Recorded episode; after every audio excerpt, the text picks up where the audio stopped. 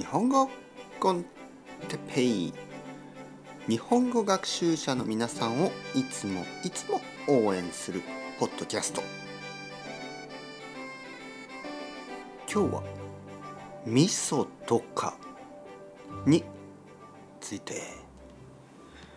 味噌とか。醤油とか。はい皆さん元気ですか？おはようございます。日本語コンテッペイの時間ですね。え今は朝8時30分ぐらい、えー、僕は今日の朝はえー、っとね卵と、えー、パンを食べました、えー、パンはバゲットですね。僕の奥さんが昨日買ったバゲットに、えー、バターを塗って、えー、コーヒーとあとは卵焼き。えー、目玉焼きですね。目玉焼き、えー、目玉焼きというのは人間の目玉とかあの動物の目目玉を焼いたわけではありません、えー、これは卵ですね。卵のこと。目玉焼きを食べました。えー、味噌汁は飲んでないですね。はいはいはい。僕は朝はコーヒーを飲みます。コーヒーと一緒に味噌汁を飲みません。えー、味噌汁を日本人が、えー、毎日食べるわけではありません。まあレストランとかに行って定食定食というのは、まあ、ご飯と味噌汁と、えー、魚か肉野菜そういう料理を一緒に食べる。ね、そういうセットのことを定食と言いますね。定食を頼むと定食を注文するといつも味噌汁がついてきます。そういう時はもちろん僕は味噌汁を食べますね。味噌汁大好き。だけど朝作るのはちょっと面倒くさいしまあ家で味噌汁を作るのは僕は面倒くさいからほとんどしません。僕の家には味噌がありません。えー、ちょっと残念な感じがするでしょ？え先生は日本人なのに。家に味噌がない。なんてことですか？はいでも僕みたいな人は多いと思いますね。味噌あんまり使わない。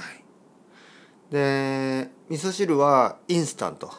インスタント味噌汁がたくさんあって美味しいのもあるからまあそれでいいかなと思っている。味噌とか醤油について話してほしいとそういうリクエストがあったんですけどあのー、味噌とか醤油は本当にいろいろありますね。とても美味しいものとかまあ安いものとか。でも僕は本当に分かりません。味噌とか醤油とかあと日本酒ですね。日本の酒。全然分かりません。はい。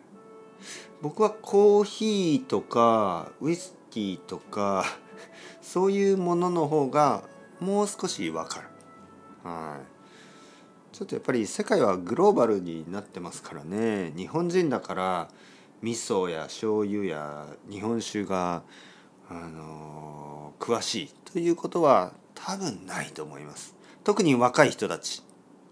まあ僕は若くないけどまあまあまあ僕より年下ぐらい今のいや多分今の50歳より年下の人たちはもっとあのコーヒーとかあのパンとかねそういう新しい、えー、西洋西洋的な食べ物の方をよく食べてるような気がしますね。昼ご飯もパスタを食べたりね。